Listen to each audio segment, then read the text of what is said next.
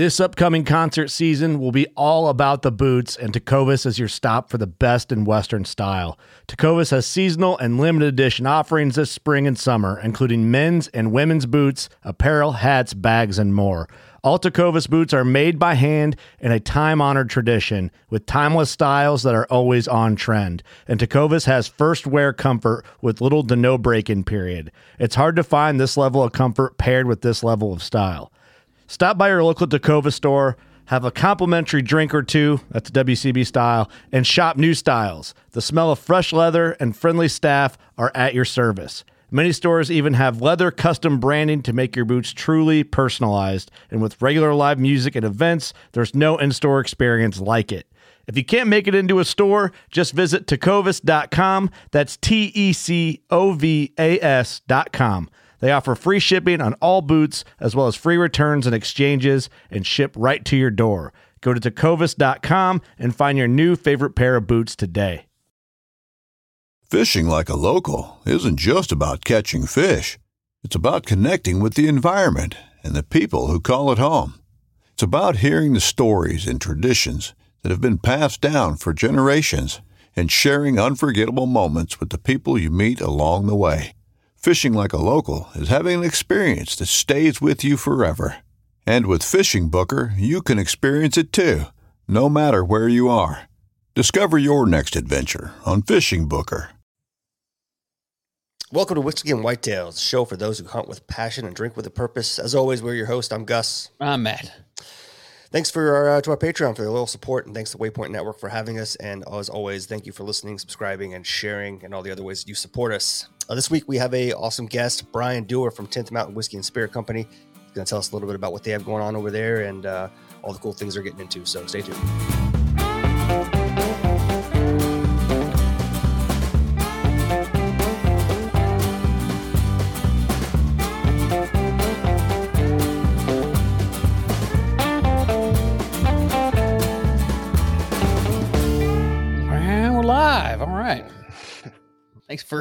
Thanks for jumping on with us, Bryan. No, hundred percent. Yeah. Thank you for the uh, the hats. You guys sent us some swag. My hats. I didn't want to be. I, we didn't have all three be matching, so I went. Oh, I mean, I could. No one will know. No, you're good. You're good. and your last name is your last name is the same name as on that bottle. That you you do you own the Dewar's fortune? Oh, God, I wish I owned that. No, my family was uh, a part of that though. So, Really? Yeah. So I'm I'm linked in a specific ways. If you can see the banner behind me, uh, we we get some stuff sent to us a couple times a year, every other year, uh, from the factory. So that's kind of cool. Well, that is cool. That's a Very that's a that's a nifty background to have. If you, especially if you get free whiskey out of it. Yeah, it's awful. All right. So you sent us some whiskey too. We got uh whiskey, a bourbon, and a rye, and then uh, we got this brandy. I, we actually didn't open the brandy today. We did a little a pre uh, session to sip some of this stuff, but Gus tried the whiskey. I had the rye, so I think I'm going to drink Nice. the bourbon. Yeah. I will do the same. This is what we were sent. We're going to talk all about 10th Mount. I've been seeing you guys around. Um, is there a huge military connection for that? There is. So 10th Mountain was originally founded in Camp Hale, Colorado in the 1940s. Uh, what they were doing is they were uh, there to be the mountaineers uh, during that time frame. So it was around 10,000 to 12,000 feet uh, where they were training at in the early 1940s and with pieces of wood for skis. Uh, you can't see the skis currently, but I actually have the original skis behind me, behind this Nyala that's just in my way. Uh, but those are the skis that they were actually using back in that time frame to do that. We decided in 2014 that, or 2013, we, wanted to start making whiskey and started producing it in 2014, and we wanted to pay homage to the 10th Mountain Division, and we've been doing that every day since. So uh, we're we're excited to push forward with all military communities and everybody around the world with our whiskey and show our pride to everything that we have.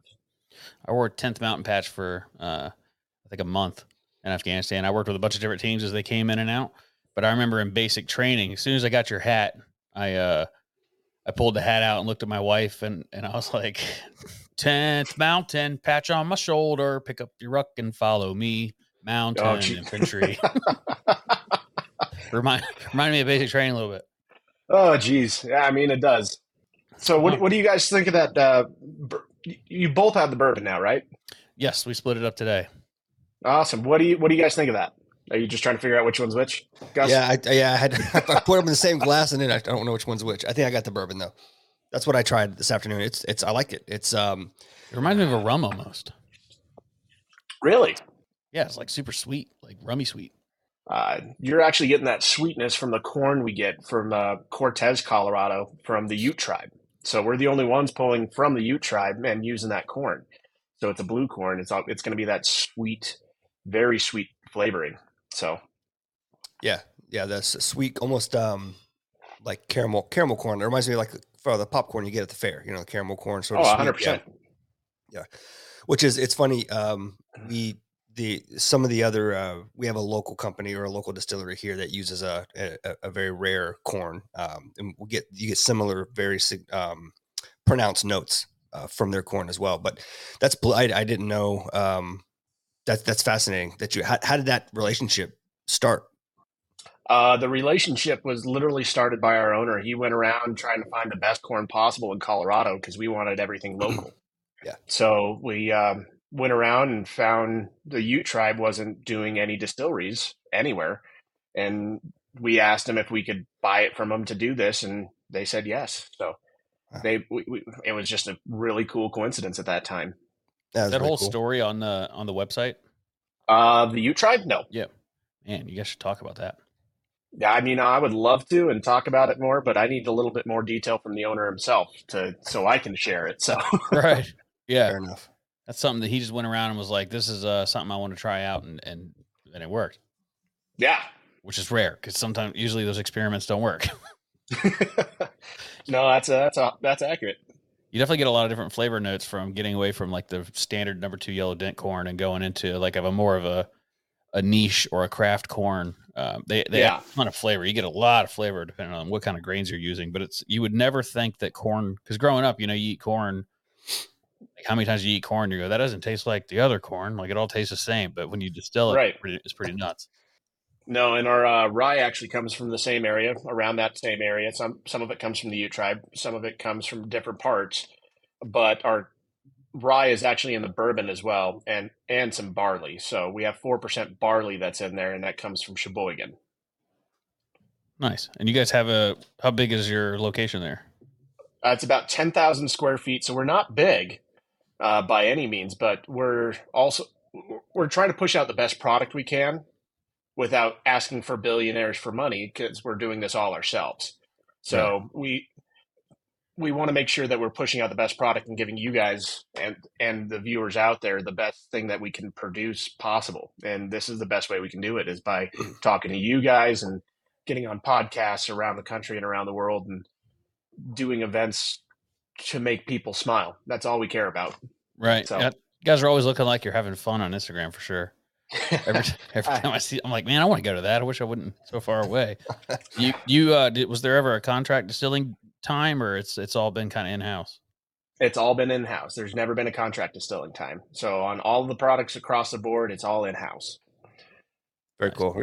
Respect that a lot. You see, you know, you see a lot of folks take the other path and understand it from a business perspective, but um, totally, totally respect the the idea of of doing everything in house and and uh, you know taking it slow. You know, if you have to, and, and staying small, so you don't have to ask folks for money. We we take the same approach with whiskey and whitetails. You know, we've been approached a couple of times about getting into business with folks um, in exchange for for investing, and it's just like you know, I we like we have specific ideas and what we want to do just like i'm sure you guys do and we would rather play the long game and uh, slow burn that process if that's what it takes to do what we want and provide what we want the way we want to than to uh, be forced to have to take other people's input and and, and you know influence so yeah i totally get it And that'll be Oh, the I mean, first thing that happens. I mean, I love to hear that. So I mean, it's all about the small businesses around the country supporting everybody else. So this is this is awesome to be on something like this and see you guys grow the way you have, and it's just amazing. yeah, we appreciate it. Y'all too. It's um, I can't remember the first time I saw. it. How long have you been? How long have you got, you guys been putting out whiskey? I know you've been around a little bit longer than that, but Since 2014. Okay, all right. So yeah, we, we we've been putting out whiskey. We laid down our first barrel these are the small ones back then, the the five gallons and ten gallons ones in 2013, and we started selling it in 2014. Okay. And what's the oldest? You guys are pumping out stuff. Everything's pretty young, but it, I mean, we always say the age doesn't really mean anything if it tastes good. Right, and that's what we're concentrating on is the taste and the flavor and everything. But we do have barrels that are aging. Um, I know there's one that's almost 10 years old now. I don't know where it is because the master distiller won't tell the owner or I because they know we'll maybe thief from it once or twice. But the stuff that is coming out and the ones we've just had, I think the oldest release we just did for a, a single barrel pick was four and a half years uh, to a pri- to a private group, and they it, I fell in love with it when I tried it. So Has the mash bill changed over those years, or it's all kind of staying the same? Mash bill has stayed really close to what the original uh, recipe was since the start.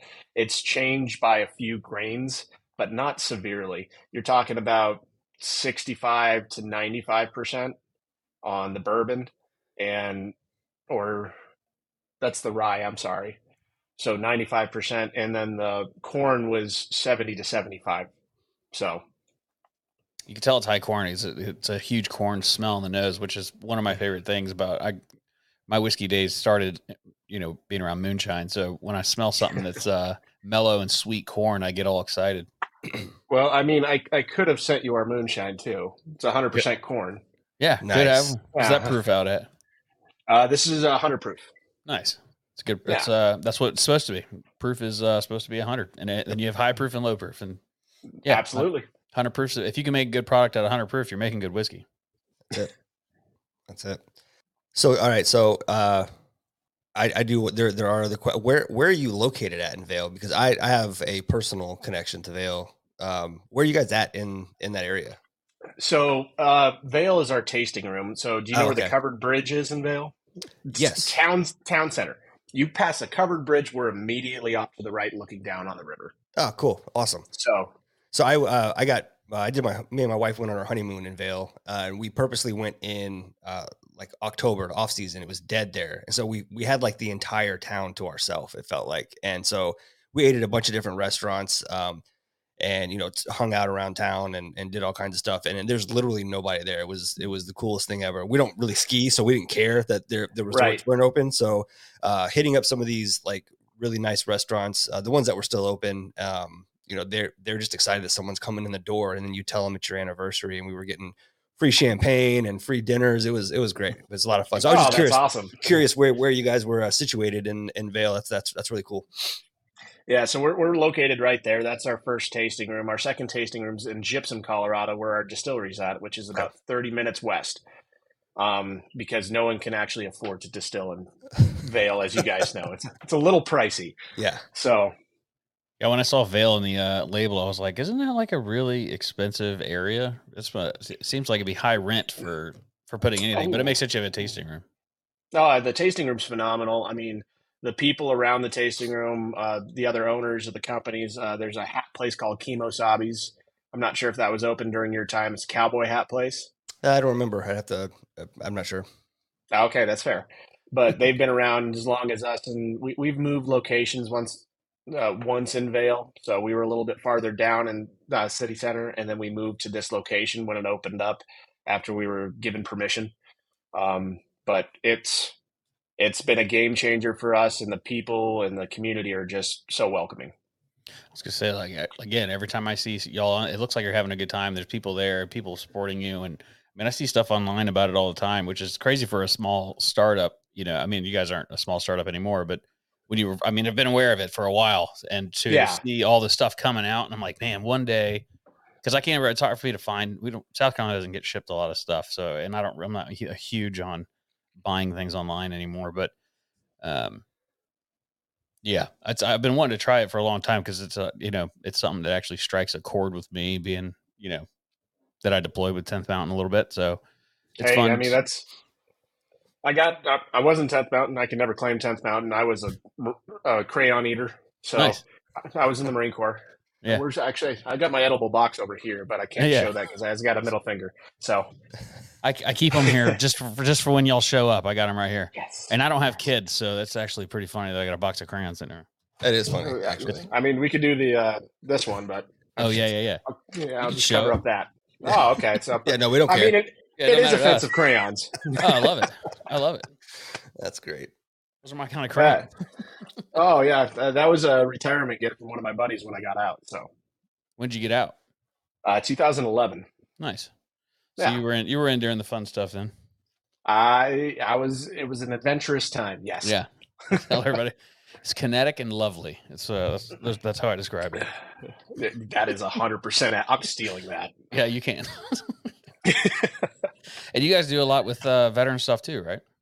Yeah, absolutely. So we support nonprofits all across the country. I just got back uh, from Cody, Wyoming, supporting a long distance shooting competition for the Special Operations Warrior Foundation, Yep. where they were able to raise over six figures during that event in two days. Wow. So it was absolutely phenomenal. The people were great. Uh, the fifth group was there uh, competing, which was awesome to see an active unit come out and shoot. Um, we support other nonprofits. I run a nonprofit, and that's actually how I met the owner of the company. Um, I run a nonprofit called Base Camp 40 Warriors into the Wild, and we take veterans hunting and fishing around the world for free. So I reached out to him since he was local and I was local, and I said, "Hey, would you mind donating a couple bottles where we could take it out to these guys?" Because one of them was Prior Tenth Mountain, and he fell in love with it, and we've been talking ever since. And I was a federal agent at that time, and once I left the agency, uh, he said, "Do you want a job?" I said, "I would hate selling whiskey. Absolutely not." Yeah. So, and, and you were like, "Yeah, give me a start date." Yeah, that's pretty much that was pretty much it. I went to South Africa right after South Africa. I left the agency a, a month later. I j- was in. So Nice. That's awesome. That's a smooth transition. We we talk a lot about tra- how people transition out of the military into other things, and I know you had a job in between, but still, it's awesome to be able to slide right into something that fits your kind of like your mantra, your headspace, and everything, and be able to work for a place like that. Oh, absolutely! It's uh, absolutely phenomenal to see that and every all the aspects we do. Uh, Vail Veterans Program, we're doing stuff. I fly out tomorrow to Kentucky for a Folds of Honor event. It's called the Bourbon Ball. Uh, so we're going out there, and 100% of the proceeds are going to go back to Folds of Honor and support those fallen heroes or wounded heroes to give those scholarships to families in need. So Yeah, I'm taking notes as we as we talk about stuff. But uh so I have to go back to the long range shooting thing. I have my um stud. You were thinking it too. yeah, Ortiz and then uh and then Lariat, yeah. Yeah, so we we work with a, a company, a group called Snipers Unknown, and I actually was planning vacation this year around the time that they were having their event, and I I moved it a week so that I can go. But we sponsor a team. I should I almost wore the shirt, believe it or not. But um, oh wow, we, we sponsor a sniper team there. It's uh, one guy's an active duty Green Beret, and the other guy is a um, I don't know if we can say what he does. He does like Probably not. you're good. he does cool stuff. He's not in the military anymore, but he used to be. But he, he's also a long range sniper. But they were uh, Lamar was talking about. He's actually my stepbrother. He was talking about doing a long range shooting thing, where you would kind of teach take people hunting and teach them long range hunting. And I was like, "Mm, yeah, if we could find a place to do it, like mountaintop to mountaintop somewhere. I guess there's a place in Yeah. Colorado, huh?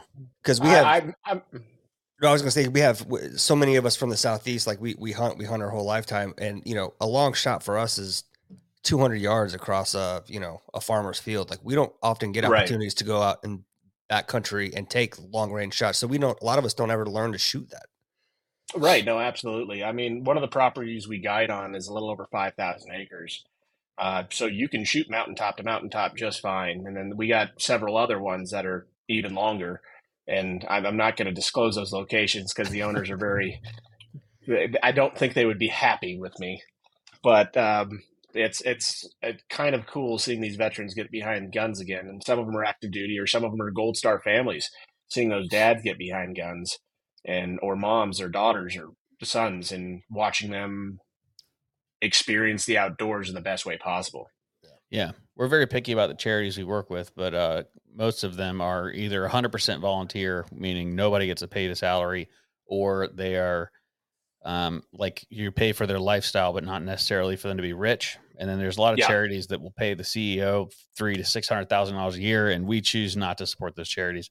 But it's Right. fine; they're still doing good work. We're not talking shit. I'm just, I'm, I'm just for us, we don't. We that's what we we choose to go to these smaller charities for a reason. But uh, I could staff a long range shooting competition or shooting class with veterans. I mean, so easy. I've already got so many people that I've mentioned it to that want to go.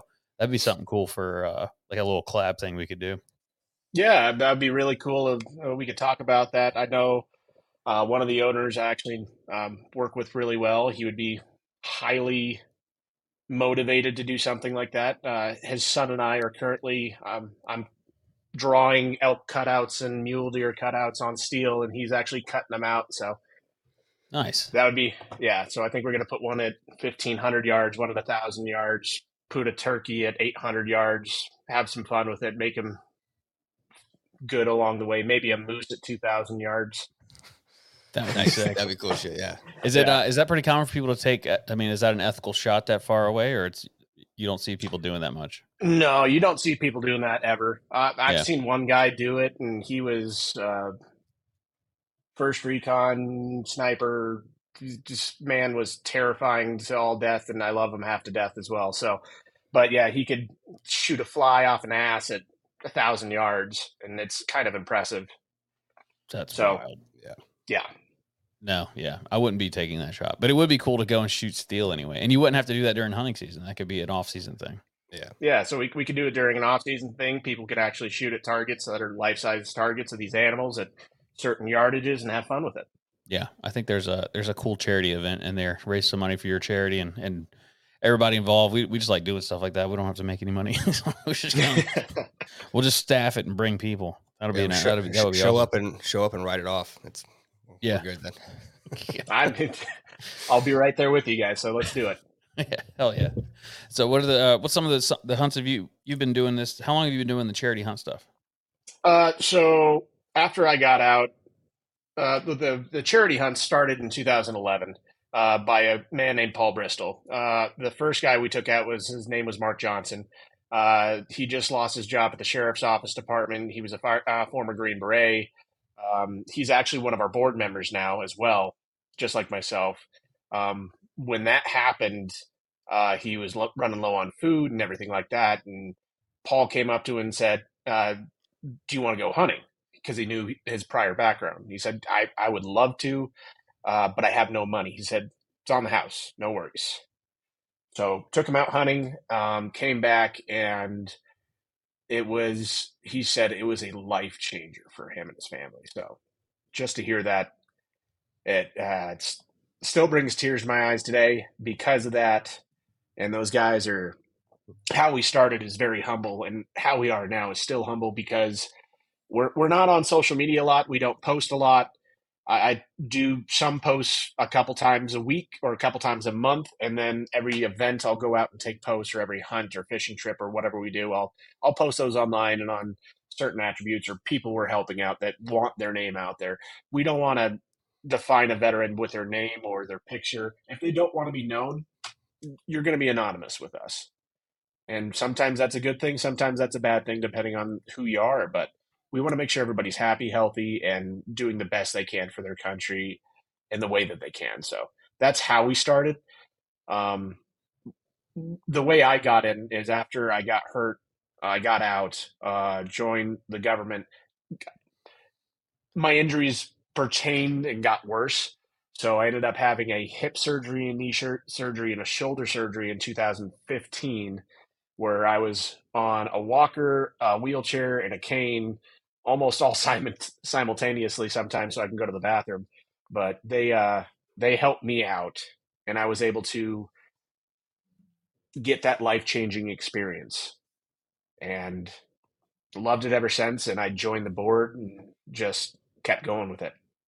And you never get tired of hearing those those stories just like yours, right? Yeah.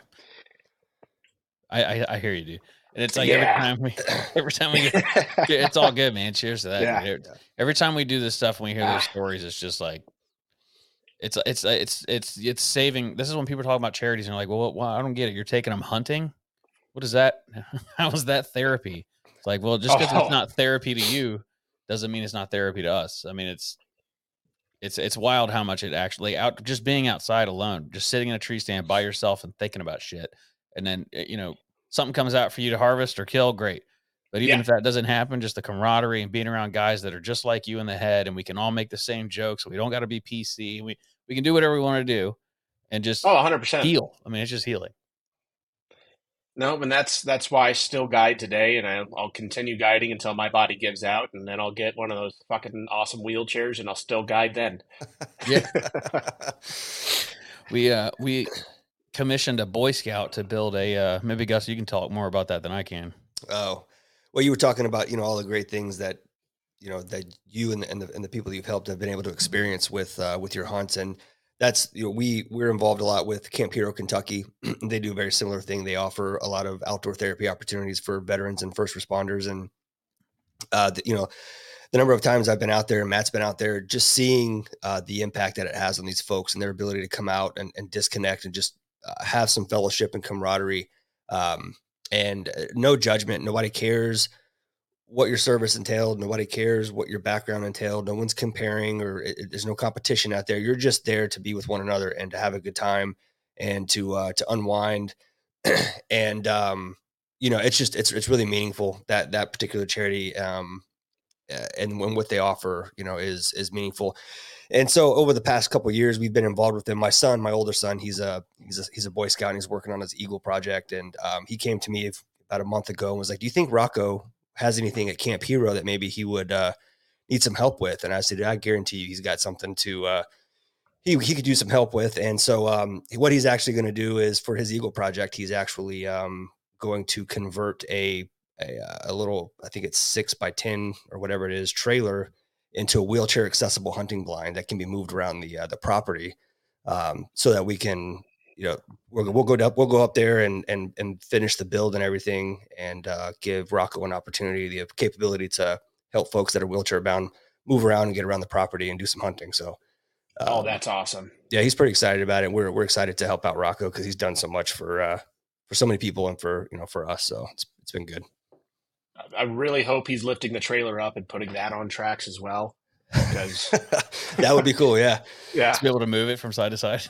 yep, yeah, it's possible. I think he's trying to make it for a side by side, so they can just they can just you can load them up in there, seatbelt them in or whatever, and then just tow them back. Is that kind of what the plan is? I yeah. So right now we're still just working on the structural design of it and kind of making sure the structural integrity is is where it needs to be, and then we'll sort of dial in the little nice to haves and the and some of the more functionality pieces of it. But his his biggest piece is wanting to be able to just move it around the property using a side by side, um, and That's maybe go, maybe go down the road a little bit if it needs to. So um, that being insulated and, and to be able to keep it a little bit warm in there for folks if they need it. Um, I think those are his priorities. That's awesome. I love to hear that. Yeah, it's uh that's why I was like when we were start when we were talking over email, I wasn't saying I mean I usually don't say anything over email anyway, but but I was like, oh, we have so much in common, so much to talk about, especially on just on that side. And then when you get Right. into like the whiskey stuff, it's even more. I feel like we ended up talking forever if we didn't stay on topic. oh, So what- Wait, Go ahead. no, you're good. I'm Oh. listening. I'm just pouring another. Yeah, please do. Please pour more of your whiskey. So what what is your job title there? Just to have. I am the military sales director for the company. Okay. And your main goal is to get people to try it or s- keep it in their My- stores or what's what's going what's the main purpose? My main purpose is to get it in all the class sixes around the country, around the world. As sense. well as support these uh, military nonprofits that are out there to make sure they're getting the best quality product, either for free from us or at a super reduced rate, depending on the nonprofit. Like we, like you discussed, if their CEO is making four hundred thousand a year, they're going to be paying us something. They're not going to get it for free Right. because they can slightly afford it. And if the board, um, like my nonprofit, doesn't get paid, um, the products donated in that way or special forces operations foundation their board is v- paid very very minimally and it's all about helping each other out so we want to make sure they're supported in the best way possible And that's a great group to be with because those are going to be the guys that know how to shoot already. And so taking them hunting is not a big deal. no it's uh yeah the couple of the guys i became friends with this weekend and uh, sounds like they'll be coming up this way either sometime soon for just to get some night vision on we'll shoot some coyotes or get them behind some thermal scopes and have fun with it at a thousand yards or something Well, we just found out recently that our club here in Charleston has uh, a bunch of pigs in it. So if you want to come down with some thermals, we can shoot some pigs. Don't tempt me with a good time. I think Gus said that they dammed so the, so the beavers had dammed the water. yeah, they've. I'm not sure if they fixed it yet, but we have the the, the back part of our. So we have about three thousand acres, uh, uh, the club size, and the back, the back. I would say, well, I don't know what, Matt, eight hundred to a thousand acres is probably. is swamp. And and it, it- the water comes up and down. So half of the year you can walk through it just fine. The other half it's perfect for hunting ducks. You know it just depends on the time Right. of year. Um, but i think uh, what the landowners were saying is that some uh, i guess some beavers somewhere uh, the waterways where that is is sort of the start of the of the ashley river uh, here in charleston. And so uh, some beavers have have dammed up something and it's backing up the water further up into the property than normal. And so it's pushed all the hogs further because the, the hogs will, will tromp through through the water out to these little islands and they hang out where they don't get bothered. Uh, but we've been seeing it up where they're like within 100 yards of the road the main road which is really unusual. So Right. um, before before deer season starts and folks start going out there with family and, and kids we're trying to uh, thin out some of that, that property Trying to capitalize on this opportunity here. Well, let let me know. Maybe we can organize it where I can get some veterans out there, and uh, we'll we'll have a good time with it. Yeah, that would be great. That'd be a lot of fun, actually. I'm gonna write that down too. I got all kinds of notes today. I feel like if I t- pull out my notepads, I'm going to be in trouble now. I just we've been doing this long enough that I'm like, man, I, I don't remember what we what points we made until. And sometimes I listen, I re-listen to them, sometimes I don't. But it's like if I don't re-listen to it, it's gone. So I, I've started making notes, trying Oh, to keep it all lined up. What do you want? What can you tell us about this brandy? I haven't opened it yet. It's a brandy. It's a Pinot Noir brandy. It just won third in the U.S. on USA Today's top brandy list um, a month ago, a month and a half ago. Um, what it is, it comes. The brandy came from the Smith Family Wi- Winery in Napa Valley. There should be a little story on the side of it there. Mhm. And the cool thing about it is uh, the brandy, uh, the owner, of Smith Families, and our owner, Ryan, uh, met at a nonprofit event. So they met at the Vail's Veterans Program, which takes veterans all across the country on outdoor adventures from skiing to hiking to biking to golfing, just to try to get them out moving again. And they, they spend a week out here uh, doing all that so they met at the big dinner they have once a year for this and um, became friends. Ryan flew out there to Napa Valley to see the winery just because he likes wine. I mean, I do too, so I, I wanted to go, but I didn't know about jack shit at this point. Um, um, once that happens, uh, the owners gave him a call about two months later, three months later, and says, "We have thirty thousand gallons of Pinot Noir. Do you want it? It doesn't fit our pla- flavor profile. Um, we're happy to send it to you." He said, "How much?" They said, "Free." And he said, "Absolutely." Yeah, I'll take it. so uh, about two weeks later, we got a tanker full of Pinot Noir, um, and we had to put it in every pot still, every air fermentation tank we had, and we still didn't have enough room, so filled all of our barrels with it, and then we just started distilling it off and putting it in our used bourbon barrels, and that's what you have today. It's been aged two years in our bourbon barrels. That's really cool. It tastes uh, really good. I'm surprised. I like you know if you drink moonshine, it, there- there's some peach and apple brandy in there uh, every once in a while. Um, but yeah, I don't think I've ever had a Pinot Noir brandy. It has like a almost like a figs. I only say that because of, my fig tree's blooming, but I can smell those figs in this. Oh know yeah, no, a hun- you're, you're good. I'll just. Mm. No, this is this is my happy place. Uh, do this in a hot toddy, or even put some uh, get a hot cider and just hot cider in the winter with this. Yeah. all, all day. That's a good idea, Gus. I should have given you some of that. That's okay. I know where you live.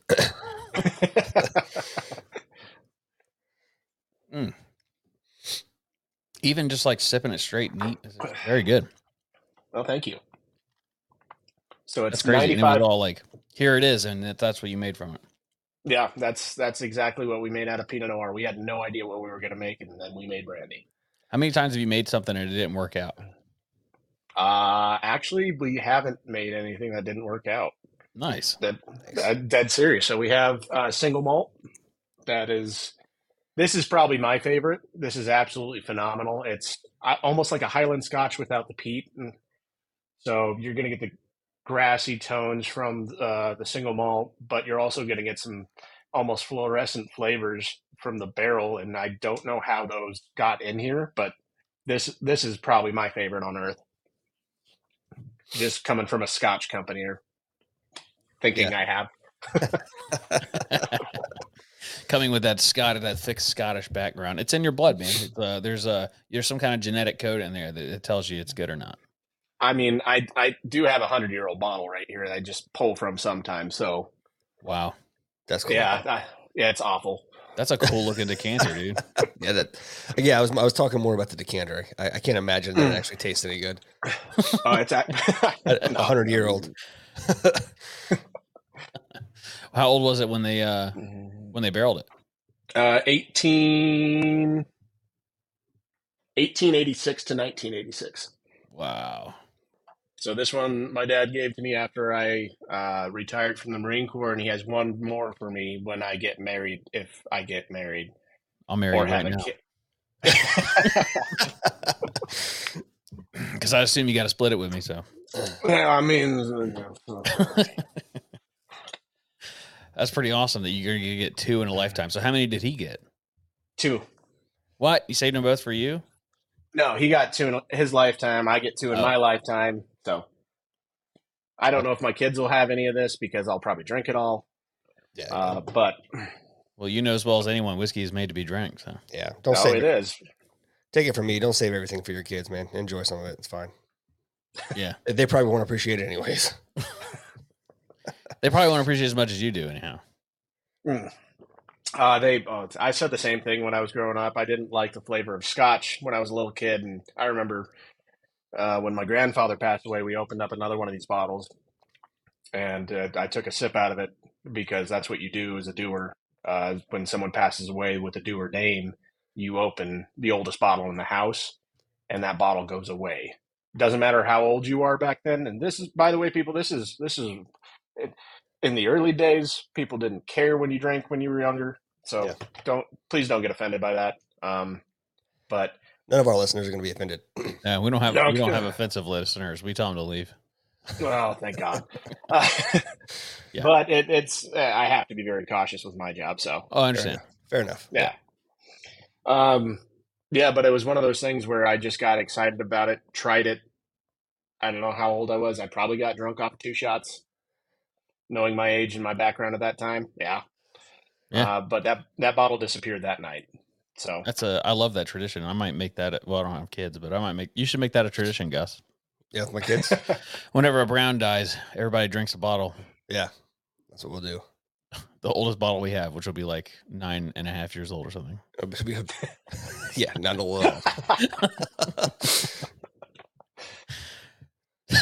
Shit. So, have you been Jesus. involved with some of this stuff on the back end, like, uh, or just in the sales? Like, do you have any say on what they distill or what we're making next, or or like inside scoops? I yeah, I have all the inside scoops on everything and what we're making next and how we're processing it and the distilling process. I don't have a say in it because I am not a master distiller. Uh, I will never claim to be one. Our master distiller, he doesn't like to call himself one, but he is. yeah. He went through the first Moonshine University class ever back in 2013 with our owner Ryan, um, and fell in love with it, and he's stayed with the company ever since. And watching him grow through videos and proxies and tasting, tasting one of the first barrels to now, I can say there's a 110% difference, and it's absolutely phenomenal the way that they've changed just tiny, tiny little things to make it the product we have today. Yeah, it's uh, I, we did the just the executive bourbon steward thing, but we we got to go there to do it. And uh, every Oh, after we left, I was like, man, I would love to go and do like the full distillers course where they teach Yeah. you how to basically start a distillery. It Yeah. would be amazing. No, that that's I think that's my next step is to get my uh, executive steward. So Do it, man. It's fun. It's uh, I don't have my book near me, but it's uh, it's a good time, man. It's good stuff to know. It's it's one of those things like you know, it teaches you uh, how to speak to it eloquently, I guess. And but the but the whole point of it is like you know military service basically. You're you're a steward to the spirit. You're not you're not trying Mhm. to be cocky and and flex on anybody. You're just you're there to be like, well, if you don't like it, let's figure out how we fix that. You know, Yeah. Right. It's- where most people you see, it's like if you don't like this and you have a shitty palate, it's like no, that's No, not the not- answer. No, no palates are ever the same. So no one's going to taste the same of certain products, eh, no matter who you are, Yep. unless you're an identical twin. Then you're just weird. right. Uh, but But you even see that with uh, with wild game too. You know, I know plenty of people that don't like the way whitetail tastes, and I think that's one of the cleanest, purest, most delicious meats out there. I, I can say I'm not the one who likes whitetail the most. I will eat it because I do like the flavor, but it's it's a little different for me. I'm used to eating elk or mule deer, so and those have different flavors. For Profiles. sure, I would. So if you're used to eating elk, then yeah, whitetail's probably not the best. For me, it's Yeah, the other way around. If I eat elk, I'm like, what is happening in my mouth? Uh, I was about to use another comment from the military. to- if I could, if I could choose, though, to be fair, I I would probably choose elk. I've never never had mule deer though. Oh, it's delicious. I love mule deer. Uh, it's it's a, it's I, I hate to say a cleaner taste than whitetail, but that's how I can portray it. Is it's just a little bit cleaner of a taste. That's And fair. it- yeah, Yeah, that's fair. I've, I mean, it's and to be and, and and I mean, I've had whitetail that was like "Eh, this tastes this tastes weird. And it all comes down to how you you know how it's how it's prepared and how it's you know oh right. how it's butchered and everything else too. So it's all you know everything's subjective.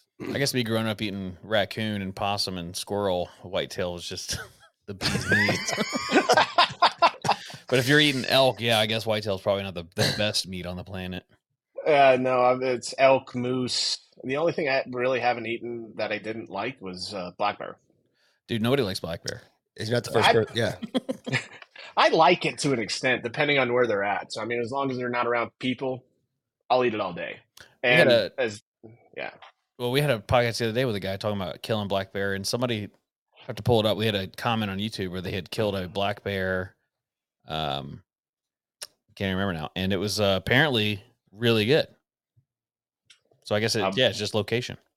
yeah, I would say if it's just eating berries and tree shrub and all that, I bet it's going to taste great. But as soon as it eats start eating meat, that's when that when that's when the meat flavor changes completely. And I've had that yeah. both times. So one tasted absolutely phenomenal, and one tasted not the best on earth. Sort of, yeah. I hear I hear the term sometimes the blueberry bear.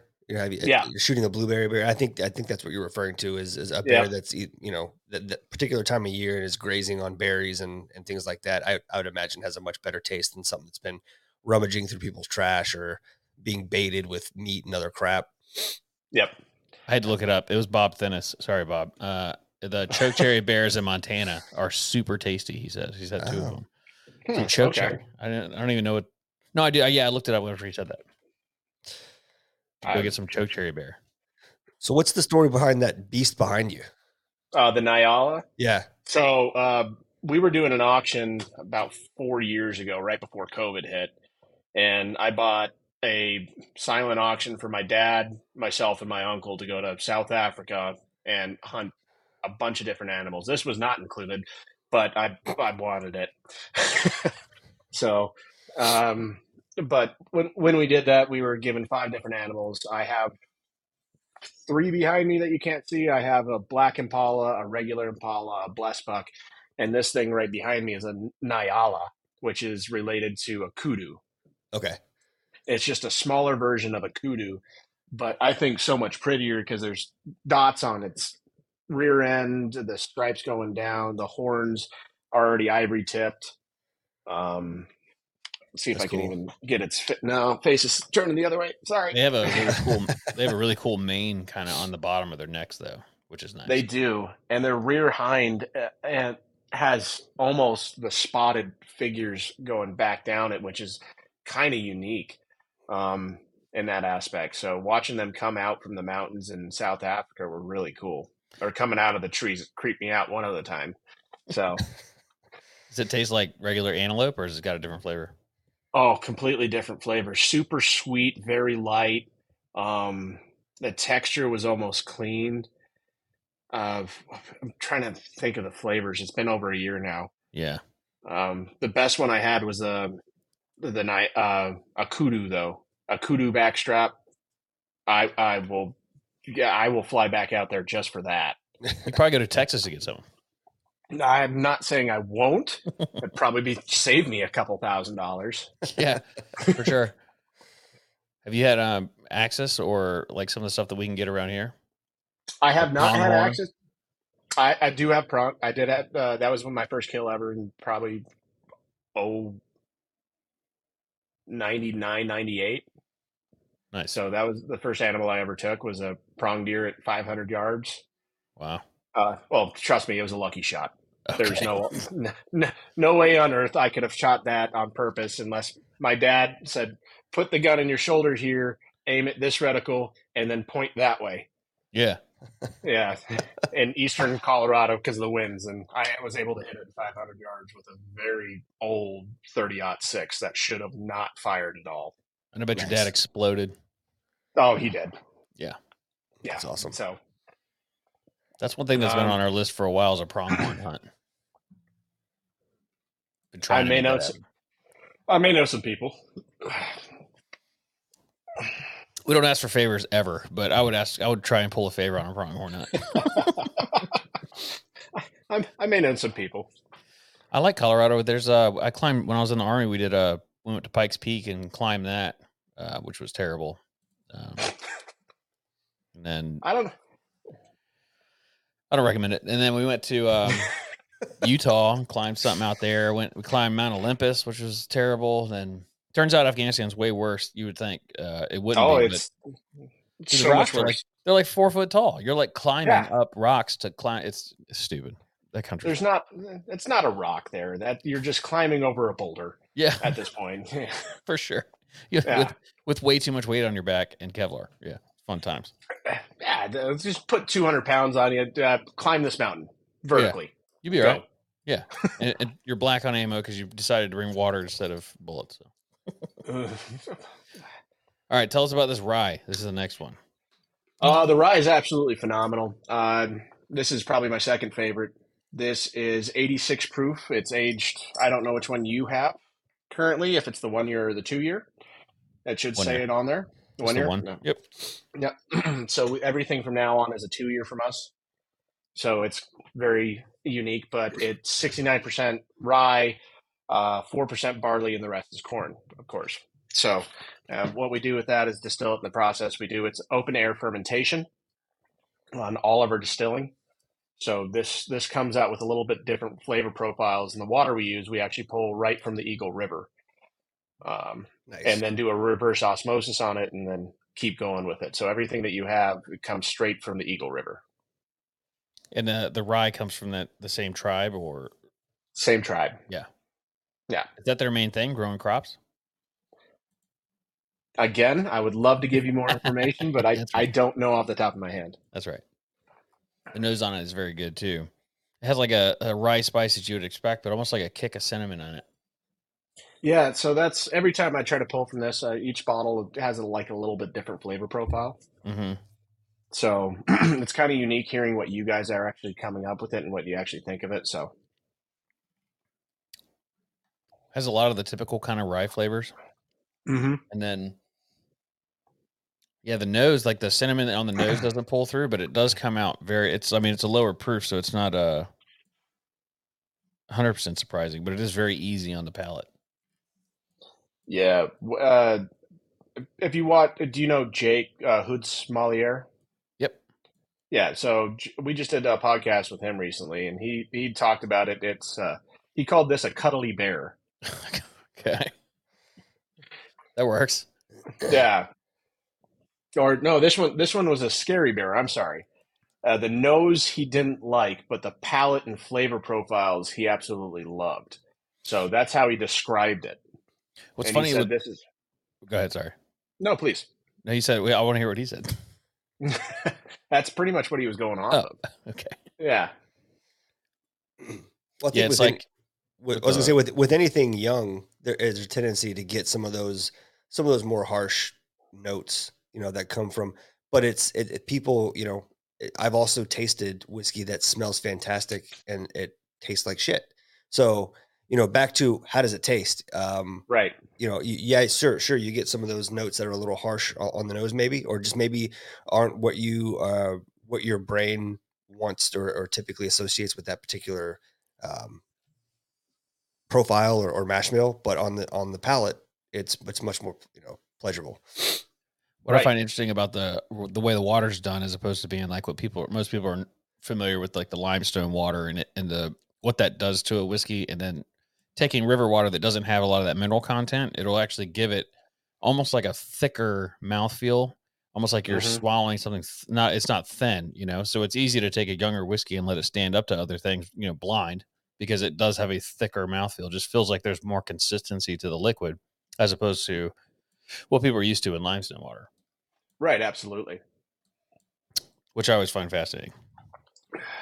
Well, that and it's kind of unique because um, you guys know elevation plays a huge game in when it comes to whiskey. So a two-year-old whiskey here could be a ten-year-old whiskey in Kentucky just because of the elevation, because water evaporates ten times faster up here than it does down there, out of the like our barrels. So we're getting a higher proof, and uh, those constant heat temperature changes up here are just brutal. Sometimes today was ninety-six degrees at the distillery. So Are you still using the smaller barrels, or have you gone up to the larger ones? Oh, we're up to the larger one, so we're at Okay. fifty-three. Yeah, fifty-three gallons. Okay. Yeah, the Yeah, we- smaller we've been- ones, I'd imagine you'd lose almost everything out of it pretty quick.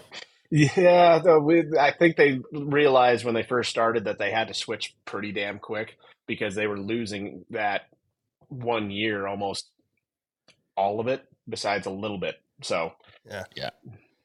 So you guys will see what what are the uh, what are the max like what are the the out the outside I guess maximums of the of those ranges like what's the the hottest weather you'll see and then like what do you see in the winter like in terms of the coldest you guys so I, I guess for temperatures for that those barrels are being exposed to the, the temperature fluctuations. Yeah. So it, it, it really varies, right? Because uh, the distillery has an air conditioner, but we don't use it. The only place we use Yeah. it is the office upstairs and in the tasting room, and those doors are shut unless we're doing a tour. Then they open and then they get shut immediately again. sure Um, out where the rick house is and the distillery, because it's one spot right now until we build another rick house, because we're out of room completely. Um, um, it can go up to 110 degrees, I've seen, and then negative 30. I think I saw this winter. Oof. That's cold. Yeah, yeah, it wasn't fun. So, how, if, we, if you were to do a single barrel, how many bottles are going to come out of the typical barrel that's like, say, four years old? Uh, four year old single barrel uh, at our 86 proof, you're going to probably get 220 to 250, dependent. What about barrel So- strength? barrel strength you're going to get with our rye uh, or bourbon it wouldn't matter because they're sells 750 milliliters um i've seen 200 to 170 it depends on what barrel proof we're actually putting it at uh this one this the bourbon i pulled out i cheated a little this is our barrel strength at 116 and at two years so That's not bad. And what's your entry Nice. proof? entry proof is 125 Okay. for our for our bourbon because you guys know all bourbons have to be put in at 125. Can't go any higher. Right. Rye's a little different, and they, we have some play with that. Uh, I I did have a rye. My dad stole it from me when he was helping me move in these African animals. So, and that was a 130 proof. Nice. Yeah, you can Yeah. go 125 or less. Uh, Wild Turkey still does 115. 115 was like the standard forever, and then they they Yeah. finally upped it to 125, and most people went there because it just makes sense to distill that high, but because of losing proof mainly is the reason why. Yeah, that's that's why we did it as well. We wanted to get that high content out of it, but some of our stuff I've seen distilled a lot higher, and I kind of enjoy it that way. But we're not going to release that to the public. That's kind of the staff hidden barrel. which has got to be cool working there, and you can you can get some rare, rare stuff that nobody else can get. Oh yeah, no, I I did a barrel thief the other day, and I was going to do one today before I leave to Kentucky for our a mystery sample or something I can't talk about yet. But I would, if you guys came out here to Colorado, we'll go and do some barrel thieving from it, and you'll try some stuff that's not going to be released for probably another six months, and you'll be severely surprised on how drinkable it will disappear. And that's I, I know that's not a word, but I just I'm fucking going with it. I know what it means though. It makes perfect sense. Gus, you got an anniversary coming up, so Yeah, October. Well, look at there, come back out. Yeah, I might have to. uh We've been saying forever we were gonna. We're actually planning. we were planning on going back on our uh, our ten year, which would be next year. Uh, but may have to do it two years in a row. I mean, nine year and ten year. I mean, it, you'll be. I mean, that's perfect. You guys were married in 2014 or Yep. 13, 14. 14. So perfect. You guys come out each year for your anniversary, and then we'll we can give you guys something each year for your anniversary, and our anniversary is going to be next year for our ten year as well. So Done deal. dude, you definitely got to go for their tenure. I might even go with you. Yeah, you're invited. I'm I'll invited for your I'll let you anniversary. Yeah, sure. Come on. I'm sure Jessica will love that. Well, you're not. You're not staying with us or anything. Get your own Yeah. place. No, I thought we were gonna split a room. Negative. We'll get an Airbnb together. No, so we when we went there for our anniversary, we went horseback riding at the Four Eagle Ranch, and she, Yeah. and they have the the vines at Vail or whatever out there, and uh, Mhm. she, she she loved that place, and they do some sort of like glamping thing out, out there. Um, you can Yeah. get, like a canvas tent, and she really wants to do that. So I'm I'm sure I'm gonna drop you know, pay sell one of the kids and go do that. Hey, Well, uh, you, you know some people out here now, so just um, I may be able to give you some connections. I appreciate that. you could also write it off because it could be a uh, uh, Oh, it's true. scouting idea for maybe we want to do some some some glamping, some Oh, July maybe- in Charleston in the swamp, uh, There you Kevlar canvas tent camping. I'm not. you guys, uh, let's let's let's talk about August. July, I, I don't have any days available on Earth. to come down here. Uh yeah, no, there's no way. Uh, August, warm. yes, yeah. This is the hottest day of the year right now. Today, it's it was miserable all day today. What temperature? Uh, when I looked earlier, the f- real feel was 98, which is Nope. it's probably 93 degrees with I don't know 145 percent humidity. yeah, See and- this? No. Yeah. Next month in August will be hotter. And what's funny is that August 15th is our, our deer season opener. And people literally walk out to their blinds in shorts and uh, tank tops with, with snake boots on, sit in the blind in like hopes of getting people. a velvet, a velvet, a velvet buck. He You always usually I'm not do it?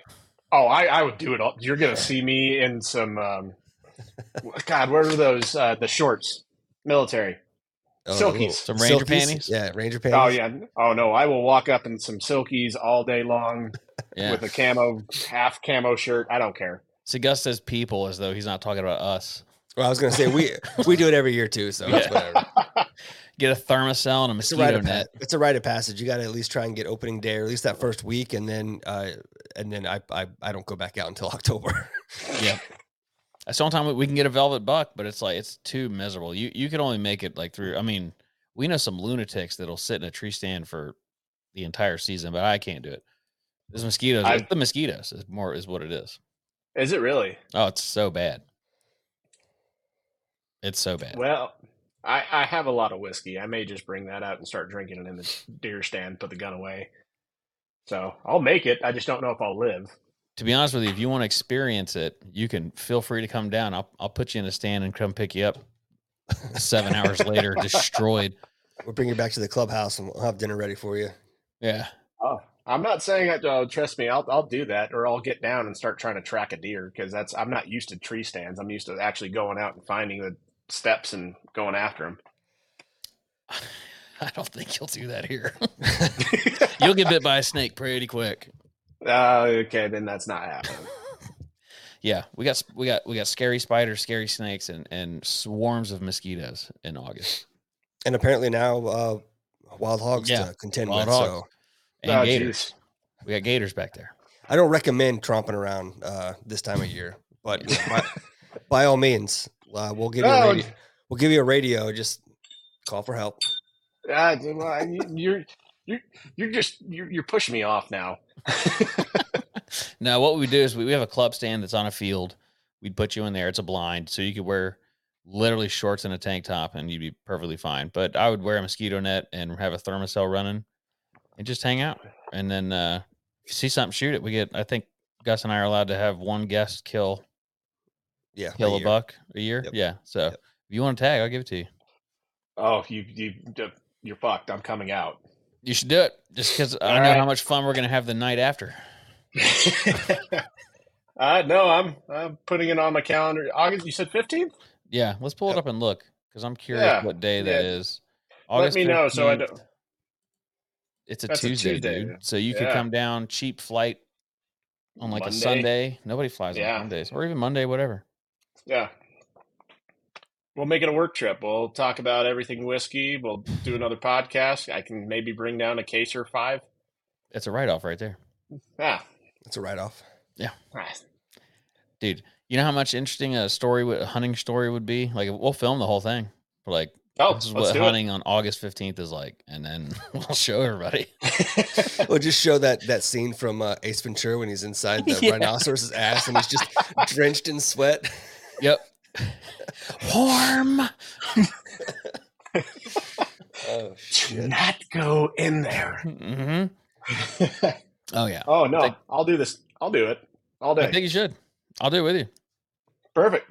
I got I got I got PTO or whatever. Whatever it is that uh corporate jobs give you. I, I'm still trying to figure that out. I take leave never. Yeah. So, I mean, this will be a work trip for me. So, That's right, it Nice. would be. A Yep. hundred percent would be. It could, we could do dude, we could do the whole thing sponsored by Tenth Mountain. yep. So we'll, we'll How- come out there. We'll have a good time. So, Yeah. How easy is that? Well, Done deal. we should probably get off here before we start making more plans. I mean, we've, I've got a whole sticky note here full of stuff. coming out, drinking. I'm looking forward to it. Yeah. So just let me know how you guys are feeling about this. And well, what, what are your guys' flavor profiles? I'm really curious on that rye that you just had. So you talked about the nose a little bit and a little bit of a flavor profiles, but I'm really curious on actually what your guys' thoughts are on it. Complete. So Yeah, we'll probably get, end up writing some of this out, and I'm going to do some videos on it 100%. Um, as far as stuff that we actually look for, I'm I've got a problem with the peanut. I it's if if I find a whiskey that has peanut, any kind of peanut, it just uh it just fires me up. I it's like cuz it's always a surprise and then when I taste it Right. like, fuck yeah. And then the other one is banana, and I don't really like bananas. Like I don't eat bananas, but banana in my whiskey for some reason. So Brown Forman's a big. I'm a big fan of Brown Forman because of that. There's there's a lot of banana, especially in some of the Jack Daniels, Old Forester stuff. Um, Right. Some of the Jim Beam, Old Beam, some turkey stuff has peanut in it. Um, and then I love the fig, to be honest, and in this brandy, which I know that's not what we're looking for here, but the cinnamon on the nose, I like it. I like the way that rye hit the nose on that rye. For being one year old, I'm very impressed actually on kind of like the entire pack, package of it. What do you think, Gus? Yeah, I agree. I it, it hits a lot of the, the notes that I like. Um, it it has the cinnamon, sort of the um, um, I get the dark fruit, you know, like like figs, like he mentioned. Um, yeah, uh, like like I, I like that in in any whiskey. Um, you know, on the actually on the palate, you know, I I'm drawn a lot. He, Matt mentioned banana. I like whenever you get apple. Like I I'm like green apple is something that I really like. And um, uh, you know, when you when you pair that with a with the sweetness from the corn, I just it's just it's a win for me every time. Um, Matt Matt really likes uh, typically likes higher end, higher proof stuff. I I'm more down the middle, like your your hundred proof or in that ballpark, which is kind of where my palate likes to be. So um, I, I really enjoy both these whiskeys today, man. I, and I really appreciate you sharing them. I'm looking forward to trying the brandy. no, absolutely. And we'll, we'll bring out a few other things when I come out there or you guys come out here. But it sounds like I'm coming out there first. So, uh, I want to And come I to you when already- it's snowing. I don't ever get to see snow. oh, yeah, come on out. I got, Yeah. I, I may have a decent size house here. Okay. with a bunch of dead animals everywhere, and then we can go up on a property and have a good time and shoot whatever, and then go down to the distillery and drink. So yeah. I might even Yeah. uh, FFL transfer some stuff up there. I'm not saying I know a person that has that, but I may know a person that has that.